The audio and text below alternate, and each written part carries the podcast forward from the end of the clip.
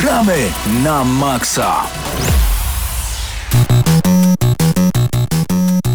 W audycji Gramy na Maxa witamy bardzo, bardzo serdecznie. Razem z Wami są Hubert, Patryk, Krzysiek, a także Paweł, Mateusz i Mateusz. Dzień dobry, cześć, cześć, cześć, jeszcze raz cześć. Cześć, dobry wieczór. Dobry wieczór. Dzisiaj nie mamy za dużo czasu, mamy jak zawsze godzinę, ale mamy tak dużo informacji, tak dużo wiadomości, że od razu przeniesiemy się do wyjątkowego świata Dawn of War 3. Paweł i Mateusz będą recenzować specjalnie dla Was ten tytuł. Panowie, graliście długo. W trzech słowach, jakbyście mogli jeszcze przed recenzją e, powiedzieć, czego możemy się spodziewać?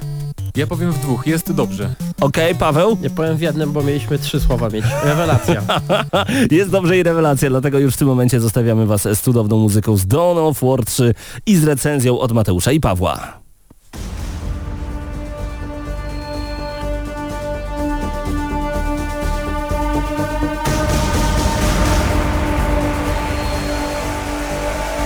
Dawn of War 3 to najnowsza gra Relic Entertainment, e, wydana 27 kwietnia, jeśli się nie mylę. Tak jest. E, w Polsce wydawcą jest Senega e, i dziękujemy im również za przesłanie nam kopii do recenzji. Gra jest trzecią częścią serii strategii czasu rzeczywistego rozgrywających się w świecie Warhammera 40 tysięcy, które właściwie ożywiły ten świat, bo w pewnym momencie e, ta gra zaczęła, już ten oryginał zaczął odchodzić taką jakby niepamięć, e, troszeczkę spadały sprzedaże i nagle Dawn of War. No tak. Więc gra miała na pewno duży, dużą, e, miała duży ciężar na sobie, żeby No i spopularyzowała też, wydaje mi się, to tak. uniwersum wśród Zdecydowanie, wśród graczy wśród graczy. Mhm. Bo wcześniej tak naprawdę nie mieliśmy zbyt wielu tytułów dobrych w, osadzonych w tych realiach. No i właśnie, realia mm, i sama fabuła tego tytułu. E, kampania, kampania osadzona jest na planecie e, Cyprus, a później również na nieco innej planecie, która wyskakuje z takiego jakby piekła, to jest taki jakby inny wymiar, ciężko to tutaj określić w kilku słowach, więc powiedzmy po prostu zostańmy na tym. E, ta planeta pojawia się raz na ileś tam 10 czy set lat i kilka, kilka różnych stronnictw chce się dobrać do jakichś skarbów ukrytych e, we, wewnątrz tej Tajemniczego planety. artefaktu powiedzmy. Tak. Czyli takie klasyczny, klasyczny trope różnych gier e, science fiction i fantazy. Trzy siły, bo mamy orków, eldarów i space marines, czyli takie chyba najbardziej te klasyczne rasy warhammerowe, oprócz chaosu, którego nie ma. E, Jakby tak, powie- no powiedzmy, mm, że nie ma grywalnego chaosu i nie ma, nie walczymy z chaosem. Można Tak, tak, ale na powiedzieć. szczęście tej gry, w przeciwieństwie do tego, tej słynnej afery przy Total War Warhammer, dla Warhammera 40 tysięcy chaos nie jest aż tak istotny, bo tutaj jest naprawdę duża, duża, duża gama ras, które mogą być tymi złymi, tak? I w tym, w tym momencie tutaj w ogóle w, e, tak naprawdę nie było tych złych, bo kampania e, e, sprawiała, że siedzieliśmy za sterami wszystkich trzech frakcji naprzemiennie. Tak jest, jest Tak przeplatana. Raz gramy Space Marines, później kolejna misja Elderowie, kolejna Orkowej i tak dalej, więc to mi się akurat podobało, bo dzięki temu narracja jest taka bardziej spójna i po prostu niby są te osobne wątki w tych poszczególnych rasach, ale one się tak fajnie przeplatają i to akurat mi się spodobało. I dzięki temu też e, e, m- single player spełnia swoją najważniejszą rolę, czyli taki, takiego długiego samouczka dla e, multi. Tak jest, zdecydowanie. Bo tak naprawdę tutaj no, od samego początku do końca e, odkrywamy nowe rzeczy. Nie ma czegoś takiego, że w ostatnich misjach korzystamy już z całej gamy e, dostępnych nam e, możliwości, które mamy w multiplayerze. Zawsze, zawsze jest wprowadzane coś nowego. I jednocześnie, e, bo póki co mamy w multiplayerze tylko jeden tryb, ale single player, e, jego konstrukcja niektórych misji może wskazywać na to, że możemy się spodziewać e, niedługo nowych trybów, ponieważ mieliśmy misje, czy to takie, w których sterujemy pojedynczymi bohaterami, czy to takie, w których e, mieliśmy za zadanie na przykład niszczyć ileś tam obiektów na mapie, które, co można byłoby bardzo łatwo przełożyć na jakiegoś rodzaju tryb e, No multiplayerowy. tak, i to jest moim zdaniem taki jakby dla mnie główny plus tej kampanii, chociaż ona rozkręca się może mm, pierwsze dwie, trzy misje nie są aż tak fascynujące, ale na pewno zaletą przez całą długość tej kampanii jest różnorodność, że mm, nie ma po sobie dwóch takich samych misji nigdy.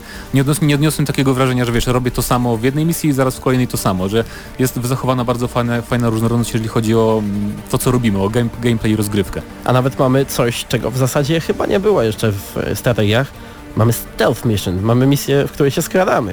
Tak, tak, Przekradamy też się bardzo, przez bazę. bardzo pomysłowo rozwiązana, Taka więc zmiana tempa, bo zaraz wcześniej mamy chyba taką dosyć dużą e, rozróbę i potem takie spokojne przemykanie się przez bazę. No, no cieka ciekawie jest na pewno skonstruowana kampania, no ale tak naprawdę o kampanii nie możemy zbyt wiele powiedzieć, żeby nie zdradzić fabuły, więc może e, przejdźmy od innej strony, od klimatu, ponieważ wiele osób, e, wielu fanów e, tej serii troszeczkę bało się, że gra może stracić swój klimat, głównie ze względu na różnego rodzaju decyzje, jeżeli chodzi o art design, tak? Tak, bo ta No. gra wizualnie na pierwszy rzut oka, kiedy jak patrzymy na screeny czy filmiki, to e, przywodzi na myśl troszeczkę League of Legends, troszeczkę ciemniejsze League of Legends, albo też zawsze mi się kojarzyły te tła i lokacje z Diablo 3, z tym jak wyglądają krainy Tak. i y, teren w Diablo 3. Aczkolwiek na żywo to wygląda troszeczkę inaczej w ruchu. E, nie jest, nie jest... Screeny inaczej to trochę uchwycają, No tak? właśnie. mhm. Przede wszystkim gra jest niesamowicie dynamiczna, w związku z czym e, tak naprawdę nigdy nie mamy czasu się poprzyglądać e, czemuś e, z bliska, chyba że w kampanii. Kampania właśnie też daje nam tą możliwość, żeby powolutku, powolutku się przyzwyczaić do tego, co mamy w swoim otoczeniu, tak? Natomiast jeszcze wracając do świata, na pewno dużym plusem jest to, że widać, że Relic e, kocha ten świat. I Tak, tak, to bez dwóch zdań. Ilość takich malutkich szczególików, jakie tutaj on wrzuca, na przykład e, w jednej z pierwszych misji jesteśmy na e, forcie, takim gwiezdnym, gdzie, e, który prowadzi blokadę planety e, i słyszymy, kiedy przybliżymy, e, e, przybliżymy kamerę troszeczkę bliżej do mapy, słyszymy komunikaty z głośników typu na wypadek, gdybyście byli zainteresowani tym, jaki artefakt przewozimy, prosimy zgłosić się do komisarza po egzekucję. Coś w tym stylu. To jest e, naprawdę takie fajne, klimatyczne Tak, jest e, bardzo duże przywiązanie do detali. Wydaje mi się nawet bardziej niż to było w Company of Heroes 2, gdzie też było spore, więc widać na pewno, że oni pałają pasją do, do Warhammera 40 tysięcy. Co bardzo cieszy. A propos klimatu jeszcze trzeba na pewno podkreślić, że ścieżka dźwiękowa bardzo buduje ten klimat i zarówno, zarówno jeżeli chodzi o odgłosy broni, efektów wszelkiego rodzaju i głosów naszych żołnierzy i bohaterów. No właśnie, ścieżka dźwiękowa to nawet, tutaj można od trzech stron podejść, bo ścieżka dźwiękowa zawsze grała gigantyczną rolę w of Warach. Mieliśmy tutaj świetne santaki, ale przede wszystkim voice acting. Voice acting, e, który czasami aż... E, on był trochę komiczny, taki przesadzony, ale no ludzie naprawdę go cenili. No jeżeli, nie wiem czy Ale pamiętasz, tak ma być w Warhammerze 40 krzyczeli- tysięcy. Tak. To, I mam wrażenie, że tutaj jest troszeczkę jednak min, mały minusik pierwszy, ponieważ o ile orkowie są świetni, drą się swoim tym pijanym brytyjskim akcentem, jak taki, jak taki brytyjski żul.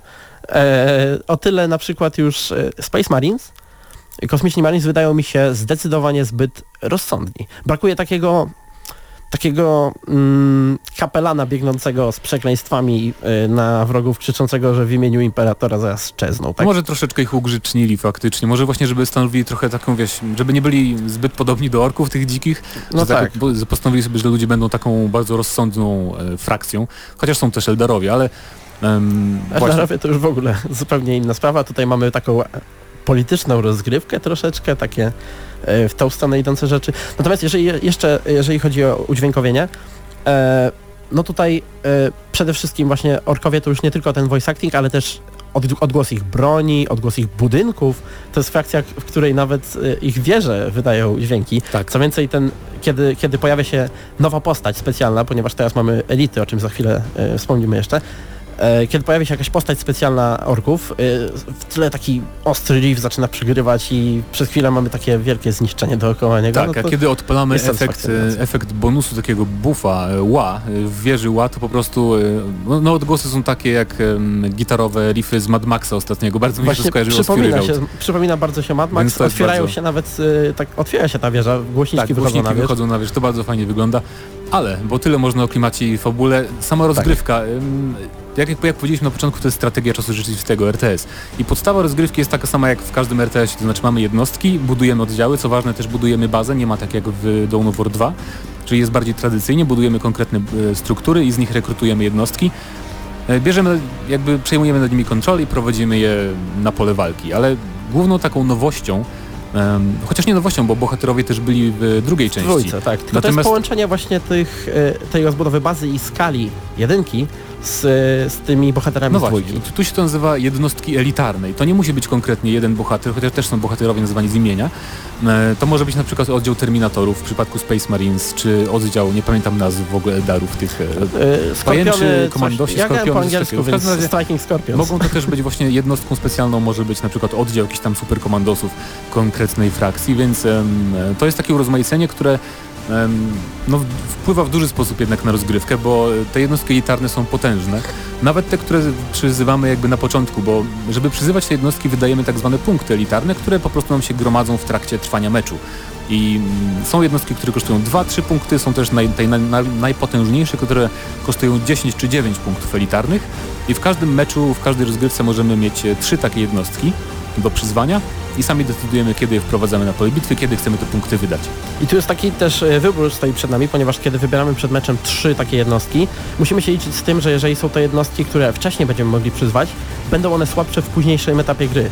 Natomiast e, e, troszeczkę tak jest, że ta rozgrywka pod koniec e, wygląda tak, że dwie drużyny, dwóch przeciwników mają te gigantyczne, najsilniejsze elitarne jednostki typu rycerzy imperialnych i cała gra polega właściwie na sztuce e, takiego rozstawiania swoich ludzi, żeby nie dostać e, strefowym, strefową umiejętnością, ponieważ umiejętności i mikrozarządzanie grają bardzo dużą rolę w Dawn of War 3 i jest to na pewno e, taka pierwsza bariera, którą musi przeskoczyć typowy gracz RTS-owy, który przyzwyczaił się na przykład do Dawn of War 2. E, Mamy tutaj taki troszeczkę zapożyczony jednak z tych mob nacisk na te specjalne umiejętności, na takie mm, odpowiednie używanie e, w odpowiednim czasie ich, tak? I również współpracy pomiędzy poszczególnymi jednostkami, tak? Jedna jednostka potrafi na przykład zatrzymać kogoś, a druga powolutku e, przewalić im jakimś superpotężnym ciosem, którym normalnie nie dałaby rady tego zrobić. Tak jest i właśnie te talenty specjalne to nie jest tylko domena tych jednostek elitarnych, ale też na przykład zwykły oddział taktycznych Marines, jeżeli wyposażymy ich w miotacz ognia, to nie ma tak jak w pierwszej części, że po prostu oni używają tego miotacza ognia, no, tylko musimy kliknąć e, Q na klawiaturze i dopiero my wybieramy, w którą stronę ten strumień ognia poleci, więc mikrozarządzanie i to jakby sterowanie w skali mikro jest o wiele bardziej obecne w I tej, może w tej trochę części. przytłoczyć, może trochę Na przytłoczyć, początku bo gra tak, jest na pewno mhm. trudna, żeby w nią wejść. E, nawet e, można polecić e, odpalenie kampanii na prostszym poziomie trudności, na casualu, jeżeli ma się z tym problemy, ponieważ no, ten, mówię, ten single player musi was nauczyć grać w multi. Natomiast e, co jeszcze, jeżeli chodzi o ten gameplay, e, przede wszystkim jest, tutaj jest duży minus mo- moim zdaniem, jednostki walczące wręcz są bezradne, bez mikrozarządzania. Absolutnie są bezradne. Stoi przeciwnik e, pół metra od nich, a, oni sami go nie zaatakują. E, musimy im wydawać e, rozkazy takie, żeby zaatakowały, bo jednostki walczące wręcz normalnie sobie e, radzą, tak? Strzelają do przeciwnika, który znajdzie się w ich zasięgu widzenia.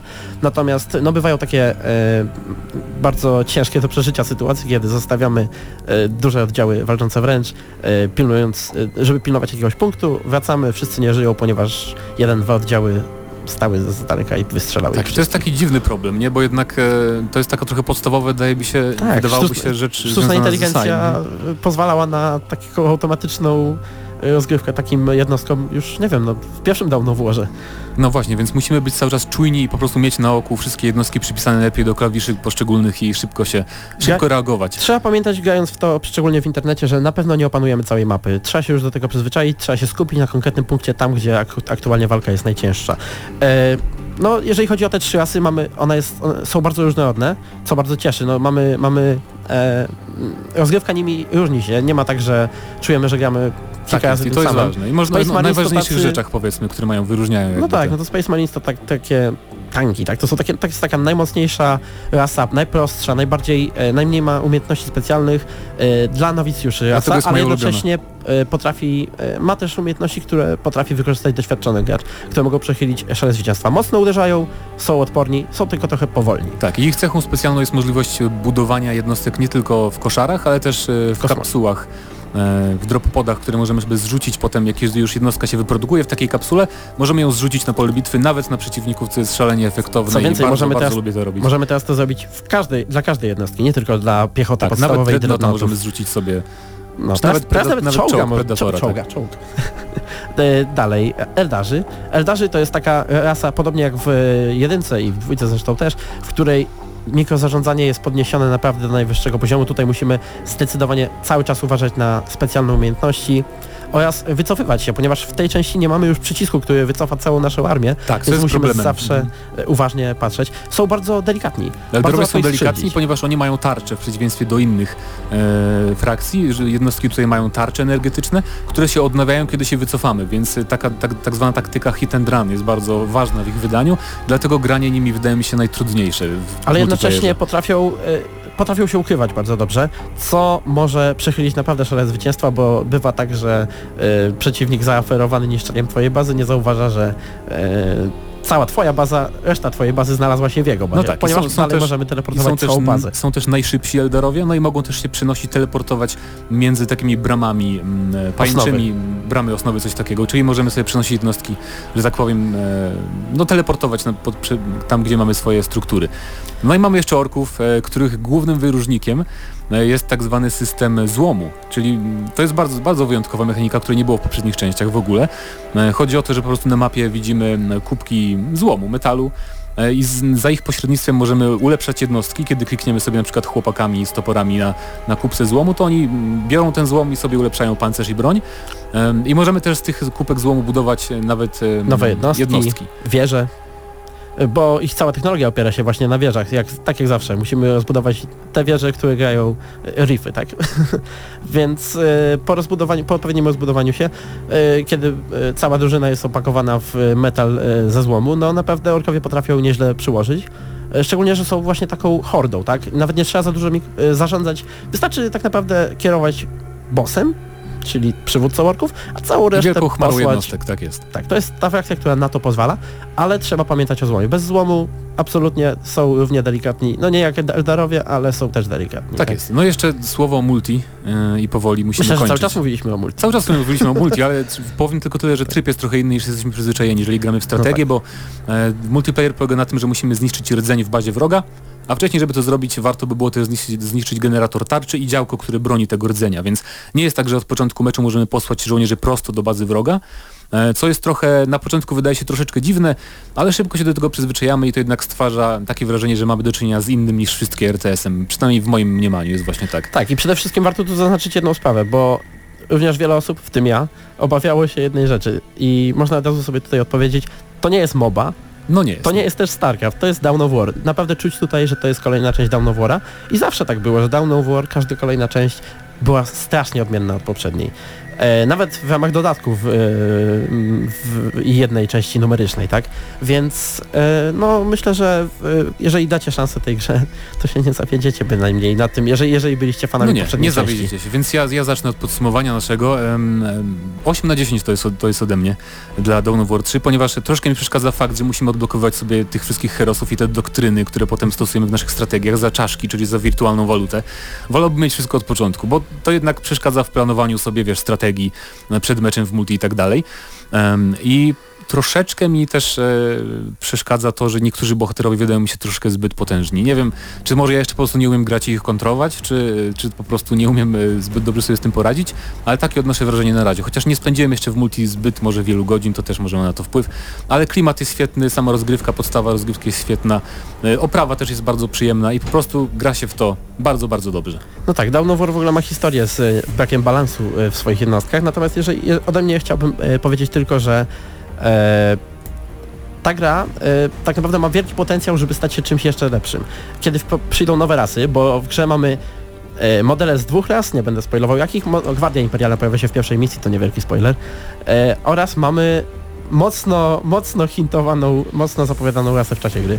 I e, jeżeli pojawią się te nowe rasy, pojawią się jakieś e, dodatki, pojawią się nowe tryby gry, co już zrobili moderzy zresztą, można sobie zajrzeć na e, workshopie, no to gra absolutnie będzie najlepszym RTS-em, jakiego widziałem e, po 2010 roku.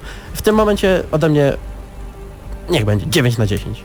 No właśnie, więc wychodzi nam 8,5? 8,5 dla Dawn of War 3 od gramy na maksa.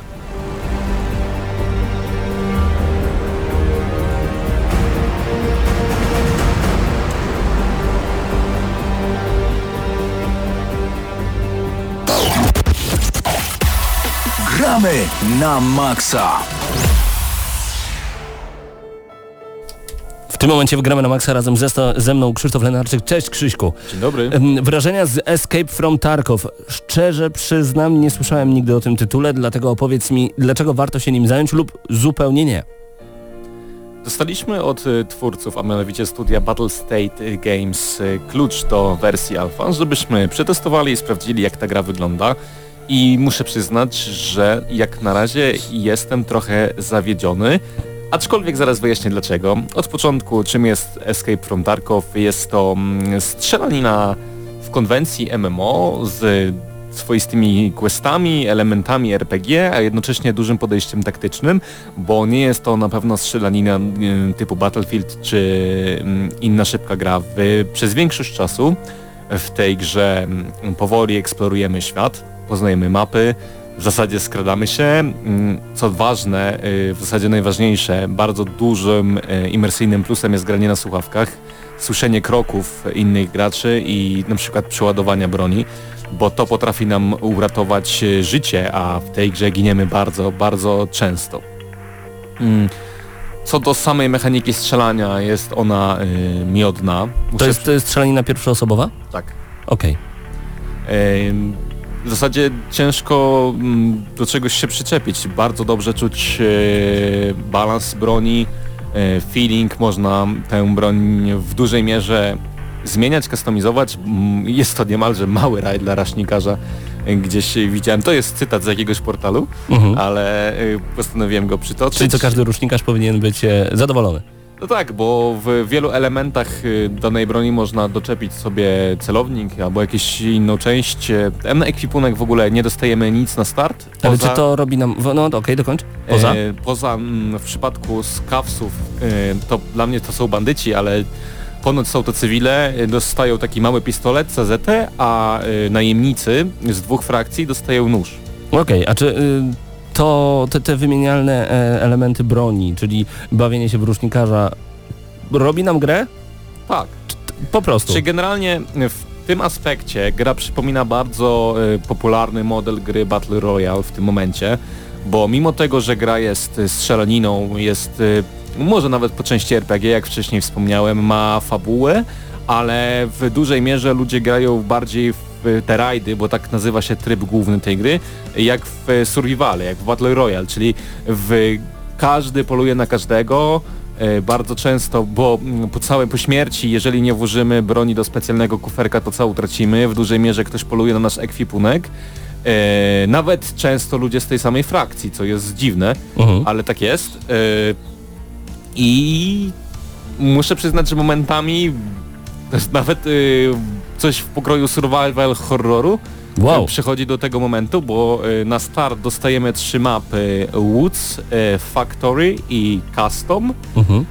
I na tej mapie Factory, ona jest w takiej opuszczonej jakby fabryce, jest to zamknięta taka lokacja, w, przynajmniej w tej początkowej fazie i tam mm, każdy krok jaki usłyszymy i nie zobaczymy kogoś, to jesteśmy już pewni, że zginiemy. Okej. I my w pewnym momencie już boimy się tego, odczuwamy więc strach i myślę, że mm, to jest y, fajny smaczek i plus tej gry, bo buduje to klimat i chyba o to chodzi w tej grze. Poza tym y, imersyjność y, tej strzelaniny mm, nie jest popsuta w żaden sposób, bo nie mamy tutaj chudu, nie mamy y, żadnego wskaźnika amunicji. No ale celownik jest. Przypominasz sobie, czyli nie do końca rzucił ci się w oczy. Właśnie nie do końca rzucił mi się w oczy, bo jak strzelałem to raczej z y, przyrządów celowniczych, Mhm. żeby po prostu jak strzelić, to trafić. A nie strzelałem nigdy na oślep, ani yy, tak samo, znaczy początkowo może moje próby były takie, że gdzieś tam próbowałem kogoś gonić, strzelać, ale wtedy od razu byłem. Zostałem zauważony, zostałem zlikwidowany i tutaj zauważalny minus wersji alfa, po zginięciu jednej postaci trzeba czekać 30 minut, żeby daną frakcję znowu zagrać O, i y, nie wiem, może będzie można stworzyć jakby inną postać, czy, czy będzie w przyszłości trzeba zapłacić, żeby ten czas skrócić? czy to jest ogólnodostępna alfa? Każdy może w nią teraz zagrać? Nie. Należy grę kupić, y, teraz w ogóle jest przecena i jest reklamowana. Ale zaraz, grę w wersji alfa należy kupić? To to jest jakiś Greenlight, Early Access? E, tak, w ogóle mm, ta gra nie jest dostępna na platformach szeroko pojętych i jedyny do niej dostęp dostępny jest przez e, stronę twórców. Czyli oni mają swoją specjalną platformę Tak, i tam trzeba wykupić tę grę, żeby móc Trzeba ją wykupić zagrać. grę, wpisać kod na stronie i zagrać. I to też myślę jest problem przez to, No raczej. e, bo trzeba ściągnąć os- oczywiście osobno klient do danej gry i tak dalej. Mm, O czym jeszcze chciałem wspomnieć, to to, że gra jest bardzo ładna, jest na silniku Unity i to Mhm. jest może trochę nietypowe, bo te gry na Unity zazwyczaj nie są ładne. Ona jest bardzo ładna, yy, ciekawie wygląda, jest dobrze zani- zanimowana, ale jest piekielnie źle zoptymalizowana. Gra przecina się na mocnych komputerach, w tym moim. Miałem z tym bardzo duże problemy i to psuło moje wrażenia z tej gry, ale myślę, że gdy, mm, bo to jest wersja oznaczona 0,1 coś tam, czyli jest to bardzo wczesna wersja gry, gdy wyjdą wyższe, em, bardziej dopracowane, to na pewno Escape from Tarkov będzie zasługiwało na, szans, na swoją szansę, bo jest to gra, w którą na pewno warto zagrać dla samej atmosfery i poczucia zaszczucia, Nie- bo to jest bardzo ważne. Nie grze. dajemy żadnej cyferki na sam koniec, ponieważ to są nasze wrażenia, a nie recenzja. Escape from Tarkov. Dziękujemy twórcom gry za udostępnienie nam kodu do alfy do wrażeń. Dzięki.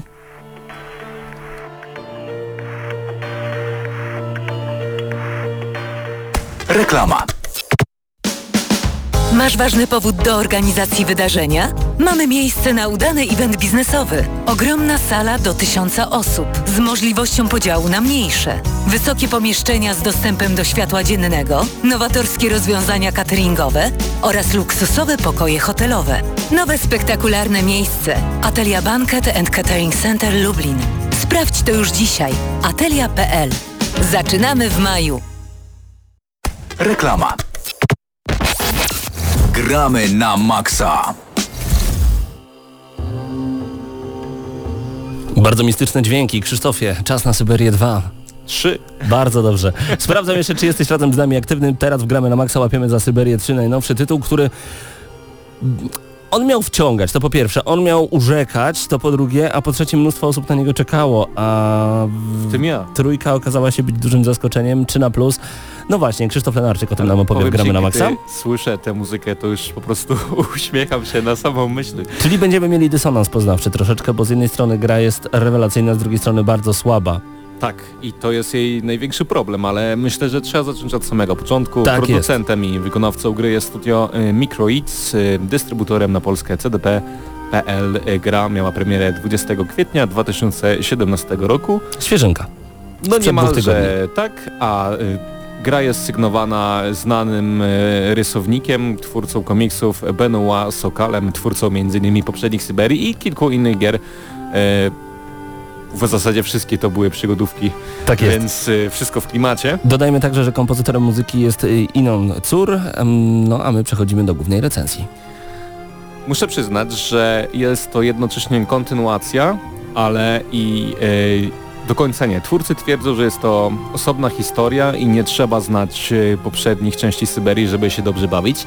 Ale ja myślę, że tak nie jest. E, W dużej mierze, gdy nie znamy e, poprzednich części Syberii, to nie za bardzo wiemy o co chodzi, w dużej mierze nie rozumiemy wątków, do których są e, nawiązania, a także em, nie wiemy kim są postacie, które powracają bo powracają i każdy fan Syberii, gdy to zobaczy, to po prostu uśmiechnie się na samą myśl. Ale y, fabuła mm, kręci się wokół oczywiście znanej nam wcześniej protagonistki Kate Walker. Historia bije w tematy współczesnego świata bo pojawia się tam temat rasizmu, temat nieakceptacji, uprzedzeń, walki z tradycją i takiej wewnętrznej drogi pogubienia się i próbą dogadania się z własną przyszłością. Gra potrafi chwycić za serce, co jest y, niewątpliwie jej plusem i muszę przyznać, że mimo wielu wad y, chcę się do niej wracać. No ja nie wiem o co ciebie zapytać, bo zachęciłeś mnie do kupna, więc co jest nie halo w tym tytule? Od początku czy od końca? Zaczynamy od samego Bo początku. Bardzo dużo rzeczy jest w tej grze nie halo. Po pierwsze, gra w, nie odpala się na niektórych komputerach. Ja, gdy dostałem grę do recenzji, muszę przyznać, że zagrałem pierwsze półtorej godziny, a później po, przy po, porubie powrotu do gry miałem z nią problem, bo nie chciałem się włączyć i musiałem e, przeszperać wszystkie różne mm, pomoce techniczne, wszystkie fora i tak dalej, e, żeby odnaleźć e, problem i sposób na rozwiązanie tego problemu. No i okazało się, że jest to problem globalny i bardzo dużo osób tak ma, więc to jest w ogóle dla mnie ogromny minus, że gra na premierę nie działa, To bo jest powinna działać. wręcz. Po drugie, optymalizacja tej gry jest skandaliczna i Tak samo zresztą jak w przypadku mm, gry, o której wcześniej mówiłem, Escape from Tarkov, bo Syberia 3 także jest na silniku Unity. E, Gra jest słabo zoptymalizowana i potrafi przyciąć e, na każdym sprzęcie. Co do samego silnika Unity, to e, oczywiście ma on wpływ na grę, bo poprzednie Syberie były rysowane, miały prerenderowane tła, a postacie były trójwymiarowe i niekiedy niektóre elementy też, ale w Syberii 3 wszystko stało się trójwymiarowe i animacje niektóre zostały takie same jak w poprzednich częściach, co powoduje duży dysonans. Już na Gamescomie, gdy widziałem Syberię 3, zwróciłem twórcom uwagę, że Kate Walker dziwnie biega, a y, tak jakby gdy biega, to kamera dziwnie się trzęsie. Ale co to znaczy dziwnie? Czy biega tak jak na przykład Phoebe e, w Przyjaciołach? Biega tak jak- Dziwnie tak... Biega tak jak postać z prawo. 2001 roku. Okej, no to dziwnie. I w dodatku ma takie dziwne zawieszki animacji, a inne postacie poruszają się jeszcze inaczej. Yy, W tej grze widać, że ona powstawała bardzo długo, bo niektóre postacie są świetnie dopracowane i wyglądają fantastycznie jak Walter Steiner, a inne, postać, którą możecie znać, jeżeli widzieliście materiały wcześniejsze z Syberii, jedna z postaci, która pojawia się na samym początku, Olga Jefimowa, wygląda po prostu paskudnie i może się śnić po nocach. Jak można stworzyć taką brzydką postać i wsadzić ją do gry? Po prostu tego nie rozumiem. Gra posiada bardzo długie loadingi, yy, słaby mm, lip-sync postaci, yy, posiada także niewidzialne ściany, a także opro, okropną yy, pracę kamery, która sprawia, że niektóre yy, zagadki, może nie, ale dotarcie do tych zagadek sprawia nam ogromne trudności. Możemy coś pominąć przez kamerę? Mm, Tak. Y, Jest taki jeden moment, i, może nie na samym końcu gry, ale jeszcze w Walcem Boże, czy jest tak gdzieś w środku, gdzie przez pracę kamery możemy w ogóle nie dojść do tego, jak grę przejść dalej. Możemy się zacząć. Wow.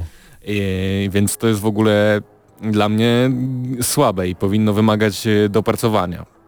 No to w Tak. takim razie kilka dobrych rzeczy. Czy to już wszystkie negatywne rzeczy? Jeszcze trochę tego jest. Jeszcze trochę tego jest. Krzysztof, masz czas. E, gra przede wszystkim posiada, s, na, na, opisałem sobie to w notatkach jako skasztanione sterowanie. Dlaczego, dlaczego tak to nazwałem?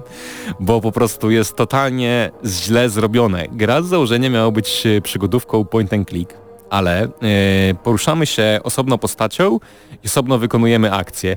I Nie mogę sobie tego wyobrazić. Poczekaj, pamiętaj, że nadajemy w radiu, więc musisz to trochę mocniej dobrze, Wytłumaczyć. podam, podam przykład. Chodzi mi o to, czy oddzielnie poruszasz kursorem, a oddzielnie postacią? Tam jest kursor? Jest, gdy gramy na myszce. Poza tym dostajemy informację na samym początku gry, Mhm. że wygodniej gra się na padzie i żebyś się nie męczył, żebyś od razu podłączył pada.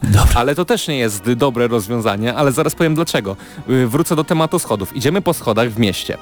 Idziemy sobie w górę po tych schodach i trzymamy ciągle przycisk od, odpowiedzialny za y, pójście w górę po tych schodach.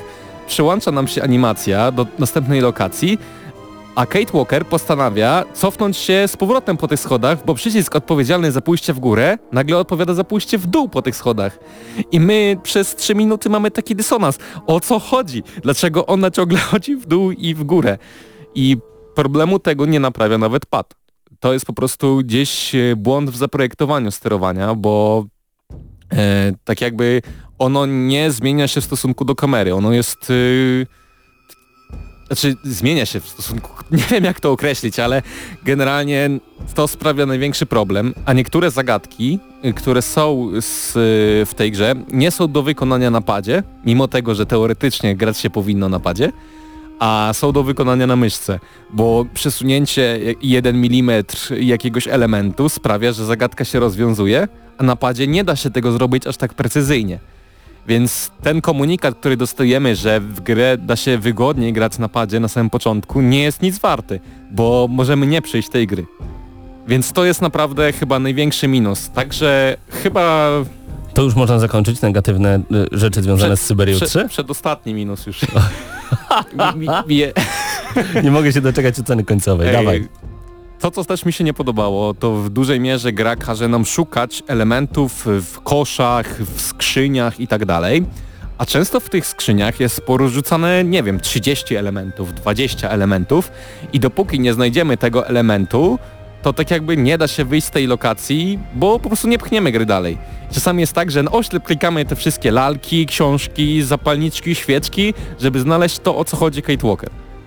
Czyli im- imersja tutaj wypada e, w ogóle na bok, A bo co, klikamy najlepsze? wszystko po kolei jak w Bioshocku niestety, tam tak było. Że jak się otwierało, to się tylko klikało, żeby zebrać wszystko i iść dalej. Tak samo jest w Syberii. Co najlepsze, niektóre zagadki, co też spotkało e, youtuberów, którzy grali w Syberię 3, a mnie też spotkało i byłem ciekawy, czy inne osoby tak mają. E, Niektóre, mimo że mamy na przykład jakąś rzecz w ekwipunku, to ona z niego nie znika i później potrzebujemy tej rzeczy w ekwipunku próbujemy wykonać zagadkę i Kate mówi, nie, nie da się tego zrobić. O co chodzi? A później idziemy do miejsca, gdzie mamy jakby skompletowane rzeczy z poprzednich etapów gry, bierzemy ten sam, ten samą y, część zagadki, może nie chcę zdradzać jaką, bo ktoś na to wpadnie, i używamy tej samej. Mamy dwa takie same elementy, dwie takie same rzeczy, nie wiem, książka, książka i z jedną książką wykonujemy interakcję, a z drugą książką nie da się wykonać interakcji. Czyli kolejny błąd gry. Niestety. Czy są jakieś dobre elementy tego tytułu? Bo wiem, że Syberia zawsze urzekała klimatem, muzyką. No i każdy mówi, musisz zagrać Syberię, musisz, musisz, musisz. Musisz. Dlaczego? Bo mimo tego wszystkiego grę ukończyłem i sprawiłem mi, nie ukrywam, jakoś, jakąkolwiek przyjemność. Może dlatego, że jestem fanem Syberii, bardzo długo czekałem na tę grę, ale mm, świetnie zaprojektowane lokacje, bardzo ładnie wyglądają i naprawdę potrafią zrobić wrażenie. Mimo tego, że gra przycina, klatkuje i momentami sprawia nam przykrość, to gdy widzimy to, jak zostały zaprojektowane elementy tej gry, to potrafimy na chwilę przystanąć i stwierdzić, wow, jakie to ładne. Tak samo y, muzyka, która buduje klimat, to jest chyba jeden z y, najlepszych i najważniejszych jej elementów. Mimo, że mm, momentami potrafi ona już nużyć, ale w zasadzie jest taka bardzo przyjemna dla, dla ucha i no tak jak wspomniałem, gdy tylko usłyszałem dźwięki z, z gry, to yy, mm, no sprawiło mi to przyjemność. Przywołało miłe wspomnienia z Syberii 3, bo takie też mamy, mimo wszystkich błędów, o których wspomniałem. Co jeszcze chciałem powiedzieć? Yy, Historia na pewno jest warta uwagi. Może to nie są tak epickie i fantastyczne przygody jak poprzednią Kate Walker, ale yy, no jest to swoisty świat Syberii i ja bym chciał zobaczyć następną część. Myślę, że będzie, bo zakończenie mm, pozostawia mm, bardzo, zakończenie jest bardzo otwarte i pozostawia wiele do myślenia, więc myślę, że jeżeli gra się dobrze sprzeda, a może ciężko z tym być, to y, będzie następna część, albo w ogóle jakąś inną grę w tym świecie, bo świat y, stworzony na rzecz Syberii to jest coś fantastycznego i coś chyba przy czym warto przystanąć i zastanowić się, trzy następne gry w tym świecie powinny powstawać. Czy to jest czas na ostateczną ocenę? Bo taki piękny utwór leci nam w tle. Oczywiście słuchamy muzyki z Syberii 3, że chciałbym go podgłośnić, więc wydaj werdykt, Chciałem jeszcze Krzysztof. powiedzieć o polskim chwilę, Okej, jaki bo jest? grę wydał oczywiście CD w pełnej polskiej wersji językowej i dubbing jest może trochę nawet lepszy niż w poprzednich częściach, ale mam jedną, jedną rzecz zasadniczą do zarzucenia, bo może zresztą taki był cel.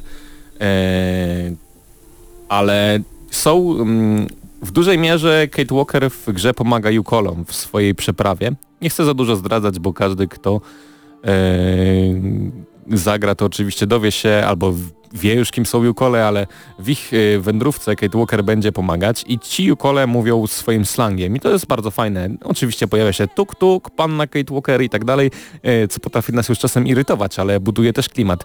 A wszyscy inni, bo gra dzieje się w bliżej nieokreślonym regionie.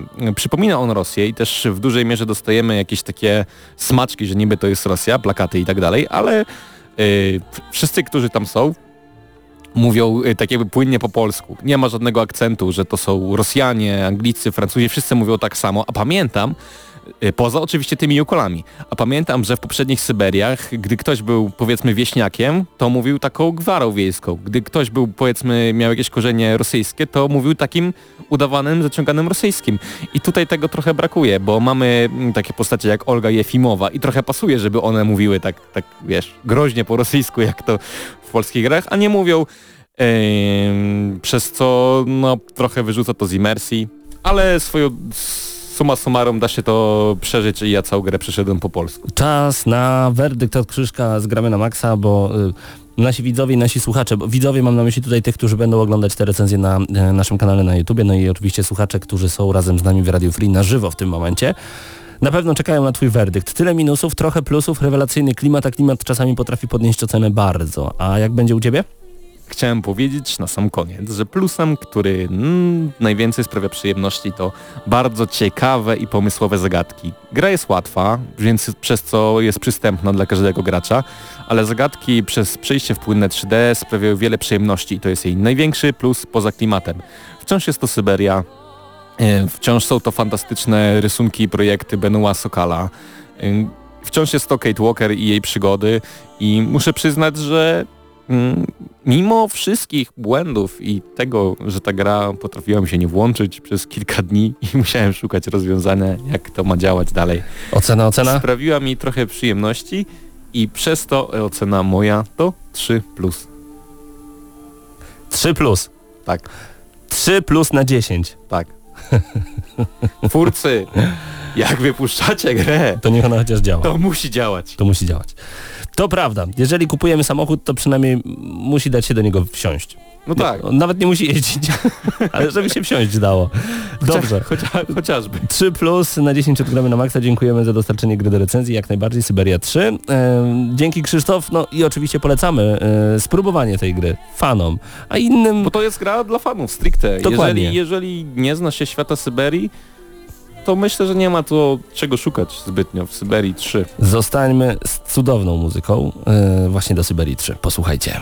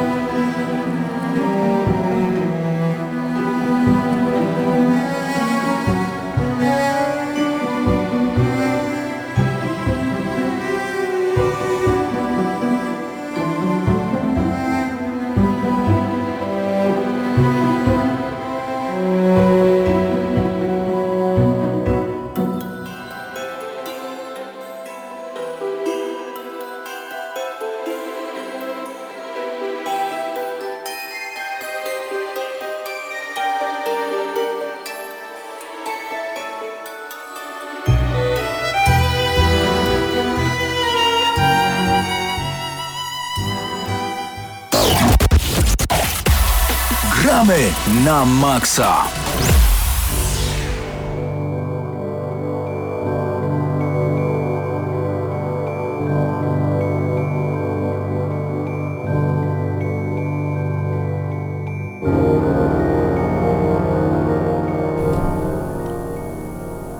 Gramy na maksa, czas na recenzję Little Nightmares. Hubert Pomykała i Mateusz Widut.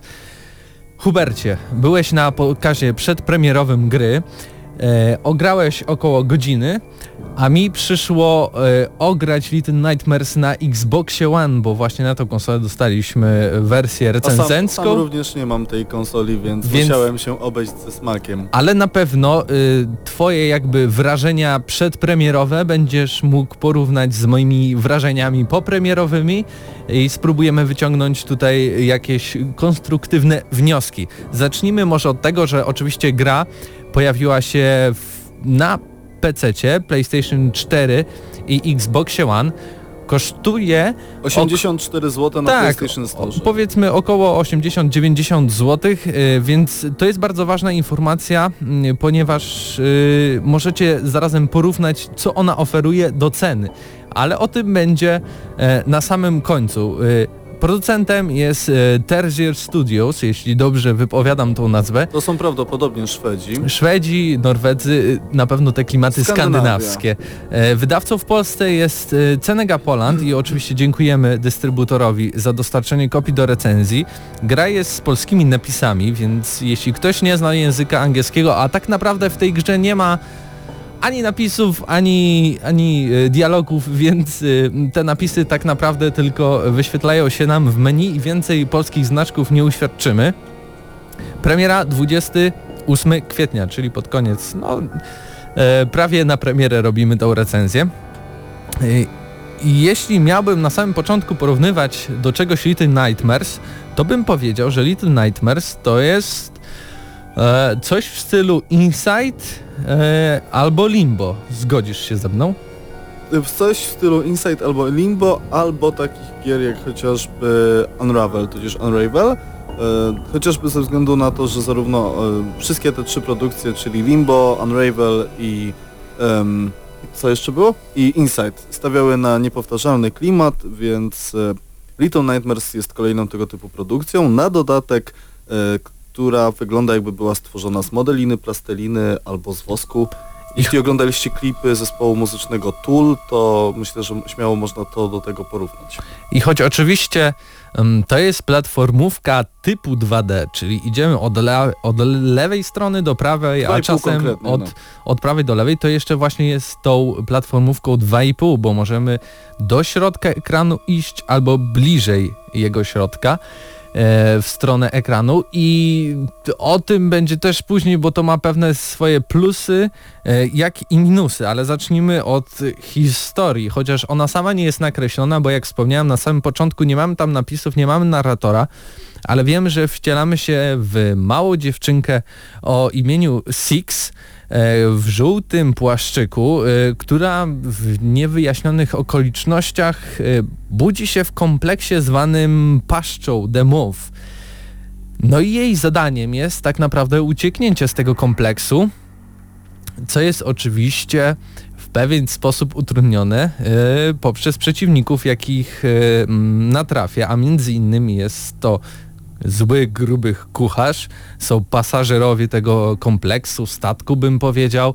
E, jest też taki pewien pan, nie wiem, e, pan Cieć bym powiedział, który chodzi po takich e, pokojach i sprawdza... który ma bardzo długie tak, dłonie. bardzo długie dłonie na samym początku Ręce, gry, wie, ręce. więc, więc y, pa, pamiętasz na pewno tą postać. Tak, bo akurat y, tą postać odwiedziłem w prezentowanej wersji gry. No jakby y, jeśli chodzi o sam klimat tego, to są koszmary, prawda? Oczywiście, że tak. Y, Tym bardziej interesujące było to, że ta gra nie straszy w bardzo taki prostacki sposób, czyli nie ma w niej bodajże jumpscarów, natomiast kreśli klimat, który od samego początku jest ciężki i nie daje nam tak naprawdę wytchnienia. Little Nightmares to jest produkcja, która od początku do końca jest nakreślona tak, jak być powinna i ten klimat łapiemy w ciągu dosłownie 10-15 minut, od kiedy zaczniemy rozgrywkę.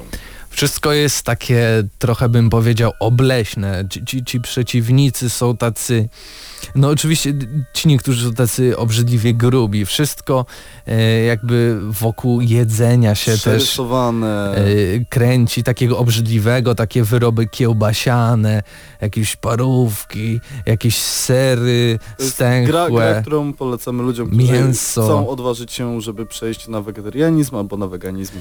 Oczywiście, Um, gra na zachodzie jest przez y, bodaj Bandai Namco, czyli wydawcę globalnego, reklamowana jaka, jako taka gra, która e, pozwala ci przypomnieć sobie koszmar z dzieciństwa.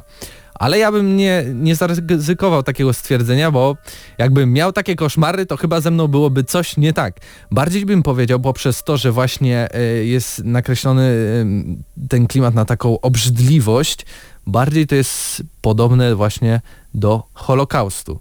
Grube słowo, mocne słowo, ale już wyjaśniam dlaczego. Ponieważ, tak jak i ty widziałeś na samym początku, są pewne poziomy, w których na przykład natrafiamy na sterty butów, a sterty butów w takim ciemnym, dziwnym miejscu od razu na myśl przy, przy, przy, tam nam przypominają na przykład właśnie nasz lubelski Majdanek, gdzie można oglądać wystawy tych butów e, po wszystkich więźniach znajdujących się tutaj u nas na Majdanku, y, są na przykład ten jakby przemysł jedzenia i tak wyrabiania nie wiadomo z jakiego mięsa, bo te jakby zwłoki tego wszystkiego są tak zawijane w jakieś białe płachty i z tego robi się E, jakieś parówki i później ci wszyscy mm, pasażerowie tego kompleksu zjadają to i jedzą i jedzą. To też nam przypomina to, że pewne elementy w ogóle ludzi e, też zostały przerabiane na, może niekoniecznie na jedzenie, ale na jakieś e,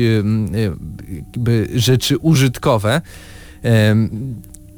Jeśli chodzi, więc to, to jest jakby taki pewien mm, pogląd na tą grę, bo tak jak powiedziałem, mi się nie kojarzy z koszmarami, mi się bardziej kojarzy z koszmarami II wojny światowej.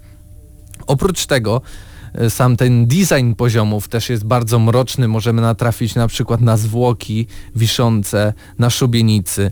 E, wszystko jest takie ciemne, brudne. My też, e, tak jak więźniowie właśnie w obozach, co chwilę nasza postać zwija się z bólu bo czuje głód i szuka, szuka jedzenia i oprócz tego, że nawet yy, znajduje nawet nie chce zjeść mięsa, tylko pierwsze co jej się natrafi to, to zjada na przykład jakieś szczury albo nawet dochodzi w pewnych momentach do kanibalizmu.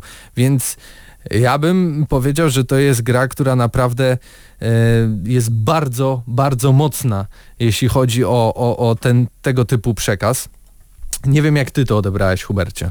Myślę, że um, Little Nightmares jest produkcją, która ma za zadanie, przepraszam, niestety musiałem, ma za zadanie wywołać w nas zarówno jakiś taki baśniowy, ciężki klimat, jak i właśnie odwołuje się zarówno do historii, jak do nie tyle koszmarów, co do jakichś przeżyć. Z racji tego, że powiedziałeś tutaj o, o tym Holokauście, jak najbardziej, również e, powiedzmy sposób zaprezentowania mebli chociażby w grze e, przywodzi na myśl lokacje, które już widzieliśmy w horrorach takich na przykład jak Silent Hill, na przykład e, łóżka to są takie typowe szpitalne łóżka, do tego właśnie postać tego grubego kucharza, który robi nie wiadomo z jakiego mięsa swoje wytwory, postać tego, jak to powiedziałeś właśnie też ciecia, czyli osoby, która ma bardzo długie dłonie i po prostu wszystko, wszystko jest zbiera. jego w zasięgu. On, on, zbiera wszystko, bo po prostu może. On na dodatek ma oczy przewiązane przepaską, także jest e, prawdopodobnie ślepy.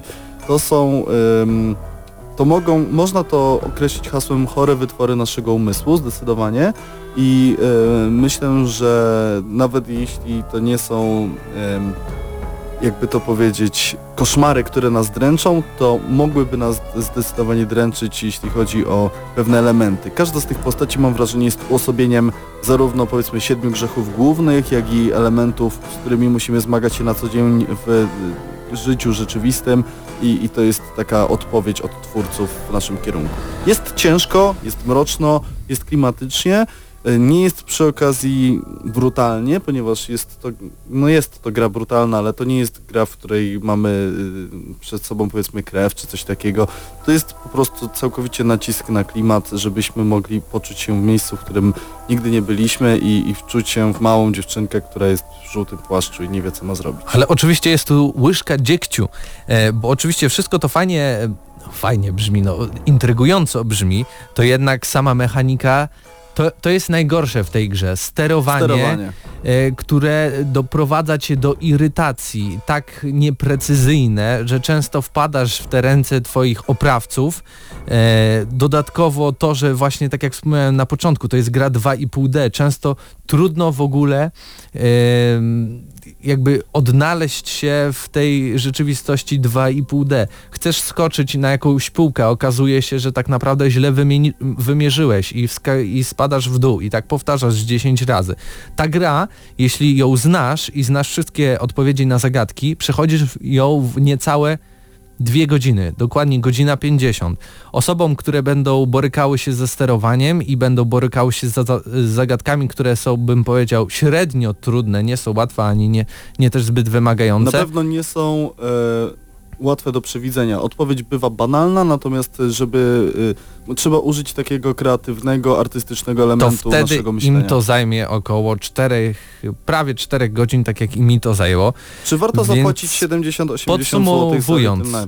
To Nie jest sądzę, nie, Nie. sądzę. No pomyśl, dwie godziny rozgrywki, okej, intrygującej, dosyć ciekawej, ale zarazem bardzo irytującej, bo ta gra nie daje ci przyjemności, chociaż i sam temat nie powinien dawać przyjemności, ale jednak Oczekujemy to- od gry jakiś konkretny wyprowadza cię z, z tego całego klimatu, więc y, jeśli by ta gra staniała do około, nie wiem, 50 zł, ja bym chętnie ją na waszym miejscu y, wytestował. Przemyślał. Wytestował. Okej. Więc ode mnie y, ocena to jest y, 6 na 10. 6 na 10 odgramy na maksa i jeszcze raz dziękujemy y, Cenedze za dostarczenie kopii do recenzji. Jeszcze, jeszcze jedna ważna Mhm. rzecz na sam koniec. Powiedz mi, czy jak masz Journey, które jest na PlayStation 4, to Journey jest pozycją relatywnie lepszą od Little Nightmares?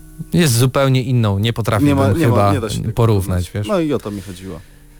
Tak więc jeszcze raz dziękujemy i, i w pewien sposób polecamy Little Nightmares, bo to jest integry... Na pewno, na pewno zachęcamy. in, bardzo ciekawa produkcja.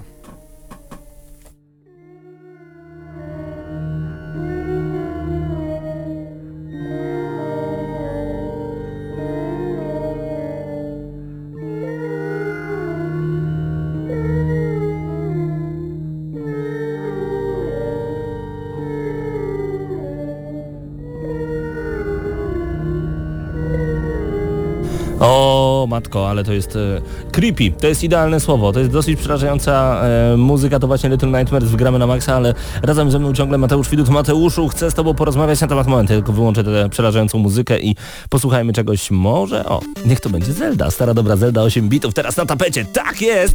E, wgramy na maksa, teraz chcemy zrecenzować dla was monitor gamingowy.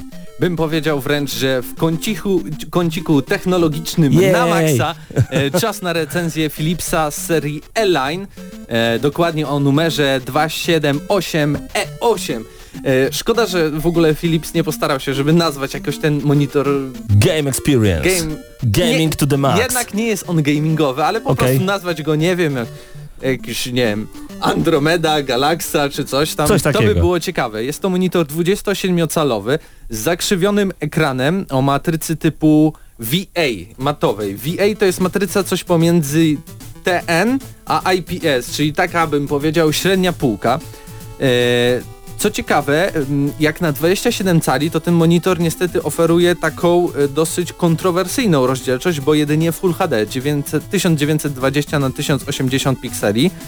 E, Co już przy testowaniu tego monitora tak bardziej z bliska, bo to monitor bardziej biurowy, prawda? Widać już tą siatkę pikseli, co niestety wydaje mi się, jeśli ten monitor byłby mm, w 2K, to oczywiście y, nie byłoby takiego troszeczkę zamieszania z tymi pikselami. Ten obraz byłby bardziej y, krystaliczny. A jednak oglądamy ekran e, na monitorze z bliższych odległości, więc te piksele są dużo bardziej wbijające nam się w oczodoły. E, Ponadto e, ma on standardową częstotliwość 60 Hz i szybkość z jaką reaguje to 4 milisekundy. Co ciekawe, oczywiście gamingowe monitory to jest 144 Hz, ale pamiętajmy, takie monitory są tak naprawdę tylko dla graczy e-sportowych, bo aby odczuwać to 144 Hz, musimy wyciągać w grze komputerowej 144 FPS, czyli, Czyli naprawdę trzeba kombajn. mieć kombajn. Ale jak ktoś, kogoś stać na kombajn, to i kogoś stać na taki monitor. A No tak. Przypomnijmy, że ten Philips 27-calowy zakrzywiony jest jednym z najtańszych na rynku w tego typu segmencie 27-calówek. Okej. Więc y, już może abstrahując takie kwestie techniczne, em, warto tutaj zaznaczyć, że sam monitor dosyć ciekawie wygląda, bo oprócz tego, że oczywiście jest zakrzywiony, e, to jest też on ultra cienki. Bym powiedział, że w pewnych momentach też bezramkowy, bo góra i boki są wręcz, no tam mamy 8 mm podejrzewam. Czyli minimalne. Na dole mamy troszkę grubszy panel, ale to jest związane z tym, że z tyłu mamy przycisk wielofunkcyjny, którym, w którym ym, nawigujemy po menu monitora. Czyli taki joystick troszeczkę. I to jest dosyć dziwne y, jakby umiejscowienie tego W joysticka, telewizorach tak jest, wiesz, bardzo często. ale on jest z boku, a tutaj mamy dosłownie z tyłu monitora. Też tak mam. Co- W, telewi- w dwóch telewizorach, jakie miałem, tak było właśnie, że z tyłu wszystko sobie ustawiałem. Strasznie słabo to działa. Dodatkowo pewnym minusem jest to, że tego monitora przynajmniej ja nie potrafiłem wyłączyć. Kiedy wyłączałeś dopiero źródło nadawania sygnału, Nie ma przycisku off, nie ma. a jak wciśniesz ten joystick i jeszcze raz go wciśniesz? Nie było, nie widziałeś. Ni- Nic się nie działo naprawdę. Przychodzi on w tryb uśpienia i miga. I oczywiście już monitor nie działa, ale no jakby to jest dla maniaków energooszczędności pewien minus. No tak, Y, no bo po co coś ma migać, skoro jest wyłączone i z tego nie korzystasz? Ma bardzo fajną ramkę taką w półksiężyc, którą niestety, mm, chociaż super wygląda, to nie da się regulować. Ten monitor jest w stałej jakby e, odległości pomiędzy naszym biurkiem. Nie możemy go podwyższyć ani obniżyć.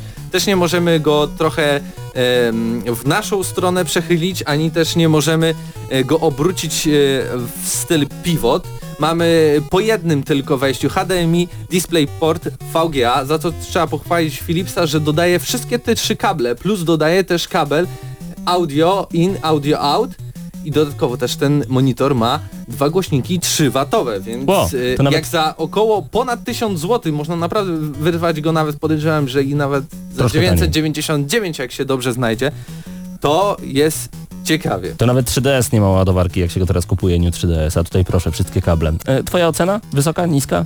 Polecasz? E, Dla osób, które szukają naprawdę dużych monitorów, na których będą mogły komfortowo pracować, na przykład jak ja dużo montuję dla Gramy na Maxa, to wydaje mi się to bardzo dobry zakup za takie pieniądze, e, z takimi dodatkami, z dosyć dobrymi parametrami, A dla graczy? jeszcze zakrzywiony. A dla graczy?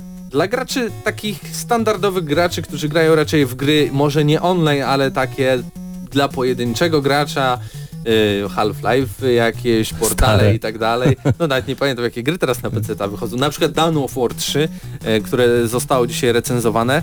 To dla takich graczy oczywiście. Dla esportowych podejrzewam, że oni będą raczej szukali nawet mniejszych tych monitorów, ale żeby miały te 144 Hz, bo oczywiście Counter-Strike jest stary, a jako, że jest stary, to i komputer może e, szybciej go uciągnąć. Jasne. E, twoja ocena e, w skali na 10? 7,5. 7,5 na 10 odgramy na maksa. Mateusz Widut, I Paweł Typiak. Dziękujemy Philipsowi za dostarczenie egzemplarza testowego do recenzji. Dziękujemy bardzo gorąco. To było Gramy na maksa. Gramy na maksa. Radio Free.